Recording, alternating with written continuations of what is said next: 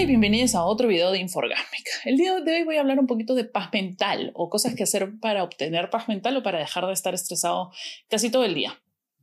Eh, ¿Por qué puedo tener el la conchudez de hacer este video? Eh, porque sí, a mí todo me estresa. Entonces, digamos que he conseguido algunas cosas o formas de ya no reaccionar como reaccionaba hace años a las cosas o em, he realizado ciertos cambios en mi vida eh, para poder em, para poder afrontar todo este tipo de estrés y estas cosas que nos aquejan día a día y entender de dónde vienen también y por qué.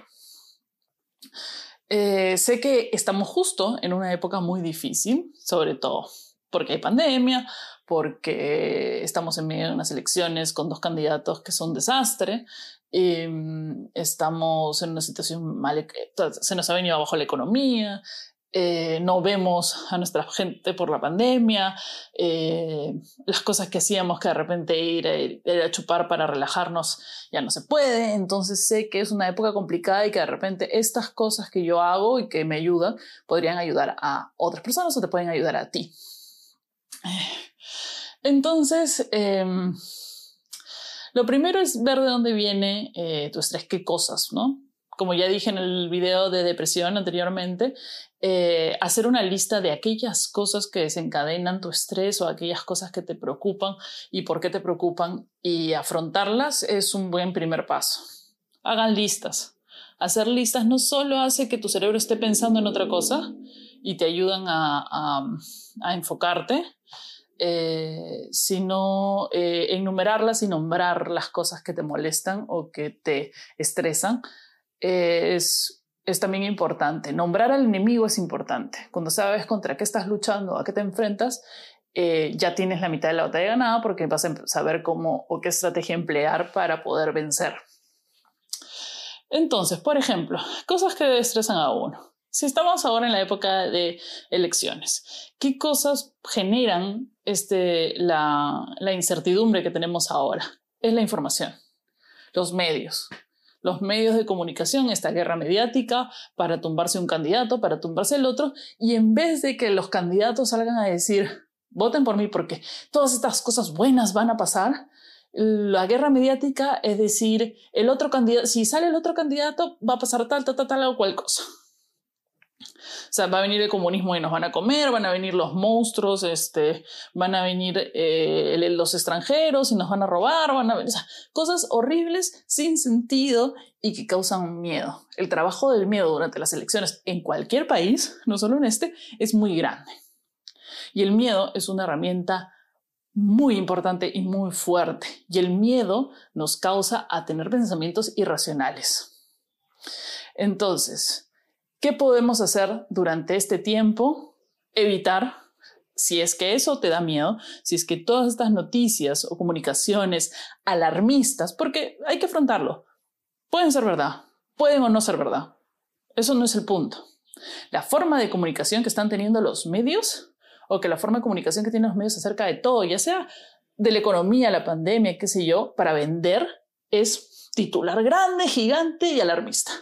Lo siento, pero si tú no vas a consumir un periódico que te diga, bueno, en verdad algo va a pasar, pero podemos salir de esta.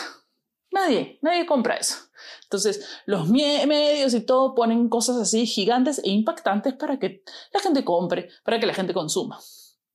Entonces, una vez entendido eso, no importa de qué lado de la pantalla estás, no importa de qué lado de qué candidato estás o si la pandemia te parece eh, gravísimo o no, o lo que sea, la cosa es tener clara la información y no asustarse para no estresarse.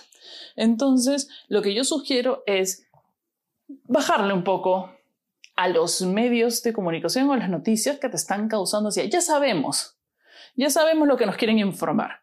Le están repitiendo constantemente. No tengo por qué escuchar constantemente lo del miedo. Este, si ya sé por qué voy a votar, si ya tengo mi idea clara, si ya tengo todo tranquilo, o sea, ya sé por qué, qué va a pasar, o ya sé lo que me quieren vender, por último, entonces voy a cortar con los noticieros.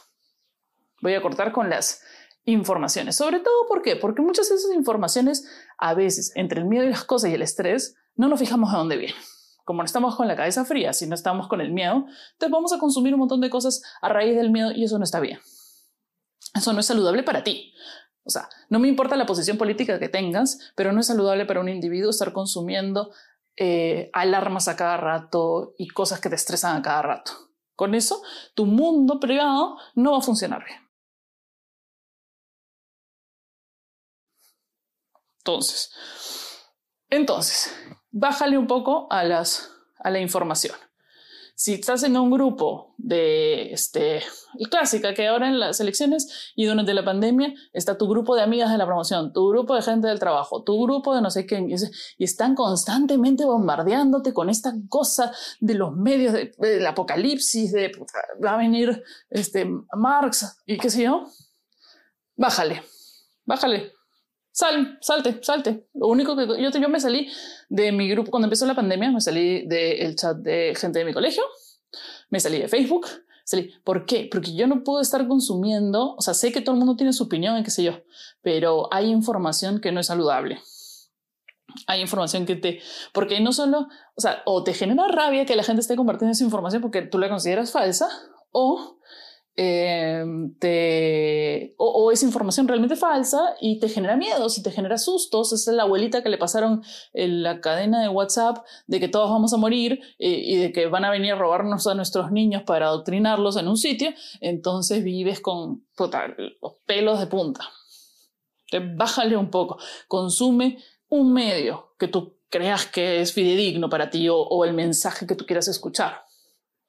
Entonces, este, bájale un poco a eso. Otra cosa que genera mucho estrés es este aparato. Esta cosa a la cual estamos amarrados genera, es un productor de estrés gratuito. Si no puedes porque de repente eh, eh, es tu herramienta de trabajo y no puedes no contestar, eh, te sugiero que tengas ciertos consejos que ahora los voy a dar. Pero lo primero es alejarse.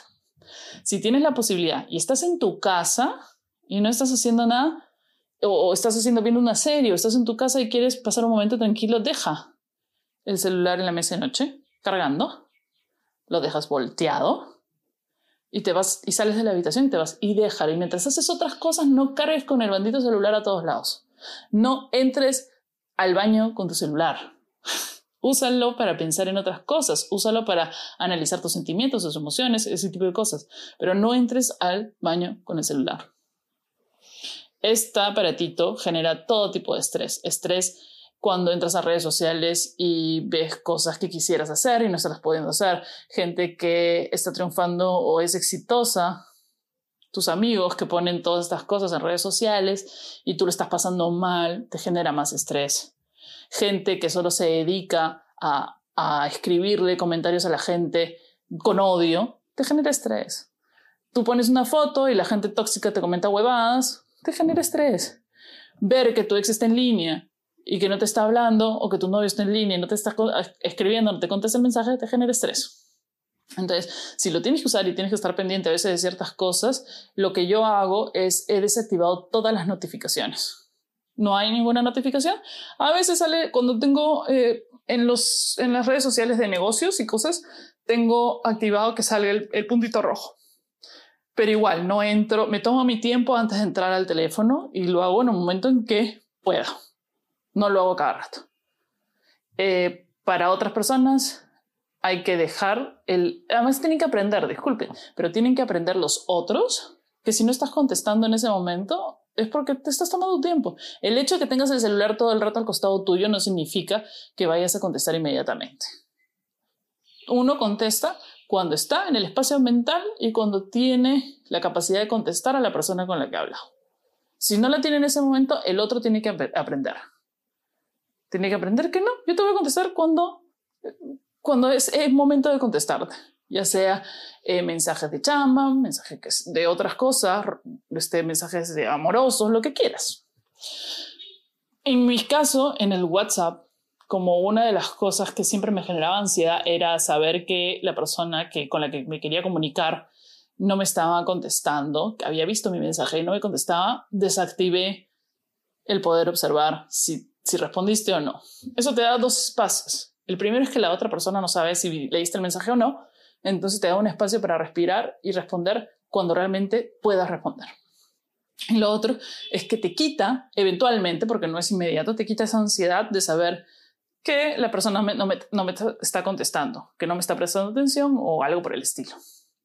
Que también son ideas que uno tiene en la cabeza, de repente tiene water, o sea, no te tiene que contestar todo el rato. De repente realmente no quiere contestar, pero está buscando la forma de decirlo. O de repente es un imbécil que te hostia, cualquiera de las opciones, pero no estás pendiente tú y, y, no te estás enfermando con ideas imaginarias dentro de tu cabeza sobre por qué la otra persona no está contestando. Porque son, está en tu mente. Entiéndelo, está en tu mente. Lo otro también es alejarse tomarse un tiempo de la gente. O sea, estar encerrado en tu cuarto, viendo una serie, armando un rompecabezas, leyendo un libro y tomarte un tiempo. Es muy importante. Importante es encontrar un momento al día o tenerlo marcado, un momento al día para ti, únicamente para ti cuando uno tiene hijos, cuando este, está ocupado con el trabajo, o sea, entre el trabajo, querer prestar atención a los hijos y terminar tus chambas y disfrutar de cosas como series, qué sé yo, a veces no, pensamos que no existe el tiempo, pero sí existe. Montón de gente que, que está con problemas mentales y piensa que no tengo tiempo para nada, no tengo tiempo para nada. Entras al baño, prendes la ducha y te sientes en la ducha. El tiempo que quieras yo, eso es una de las cosas que hago cuando realmente ya no puedo más o estoy muy cargada. Abro la ducha, me siento en el piso de la ducha y me quedo ahí el tiempo que te da la gana. La gente que está afuera piensa que te estás duchando. No va a joder. Entonces realmente estés esforzándote en un momento para hacer un como un una burbuja de tiempo temporal en la cual la gente justo va a respetar porque estás en el baño, te estás bañando. Cuando salga ya me vas a atender. y, y, en ese momento te sientas, no, ni siquiera estás duchándote ni nada, te sientas y respiras y tomas ese espacio para ti. Puede ser ese o puede ser el... Voy a salir un rato y tomas tu carro, te vas a, cualquier sitio si es que tienes carro o sales y caminas y te sientas en el medio de la nada y tomas un espacio sin ruido, un espacio para ti. Si quieres salir sin celular, algo, pero es un hueco durante el día, un pequeño hueco durante el día del tiempo que necesites para respirar, para tomarte las cosas con calma. Aleja a la gente que te presiona para que le respondas rápido. Aleja a la gente que te presiona para que tengas otro tiempo que no es el tuyo. Aleja a la gente que te da comentarios negativos, la gente tóxica. No es fácil. Muchas veces son tus familiares, pero una vez que ya sabes que esa gente o ese tipo de comentarios te genera estrés y vives así, tómate un tiempo, tómate un tiempo. Si, si la gente en verdad te quiere, la gente en verdad es tu amiga o son tus familiares que te respetan, no se van a ofender. Van a entender que necesitas, necesitas su tiempo y si necesitas verbalizarlo y dices, amigos, necesito un tiempo, puta, estoy pasándola mal, la gente que te quiere realmente te va a hacer caso y te va a entender. La gente egoísta no, pero la gente que te quiere va a entender que este es tu momento y lo necesitaste, etcétera, etcétera. Y otra cosa que también es importante es encontrar algo que realmente sepas que te encanta, te fascina, que cuando haces eso, todo el mundo desaparece. Cantar, bailar. Si de repente te encanta bailar, cierras en tu cuarto, levantas la música y te pones a bailar y a saltar como un orate sin que nadie te vea. Si te gusta la, cantar, este, haces eso porque toda la toda actividad en la que tú realmente te emocionas y eres feliz te genera esas endorfinas para poder sentirte por lo menos en ese momento y los momentos posteriores un poco mejor y, encuentras un poco de tranquilidad y calma para poder realmente responder adecuadamente a todas las otras cosas, este, ver las noticias con otra vista, ver los comentarios de tus amigos con otra, con otra onda y generas un poquito de autoayuda y paz mental para ti, que es muy importante. Y todas estas cosas dependen de ti, no depende del Estado, no depende de quién es el presidente, no depende de con quién estás, todo, todo, todo depende de ti. El buscar ayuda el hacerte un tiempo para ti, el alejar las cosas que te producen estrés y tensión. Eso es muy importante. Entonces sugiero que en estos momentos, en vez de andar peleándonos con nuestros amigos, andar este, molestos con la gente que no opina igual que nosotros, em, te tomes un tiempo. Te tomes un tiempo, te alejes de lo que no quieres escuchar por el momento o lo que te hace mal escuchar. Eh, no leas aquellas cosas que te hacen mal, no busques eh, ese tipo de información que causa miedo, confusión, estrés y odio sobre todo en esta época que la gente está muy, muy, está con muchas ganas de pelearse los unos a los otros y de dividirse.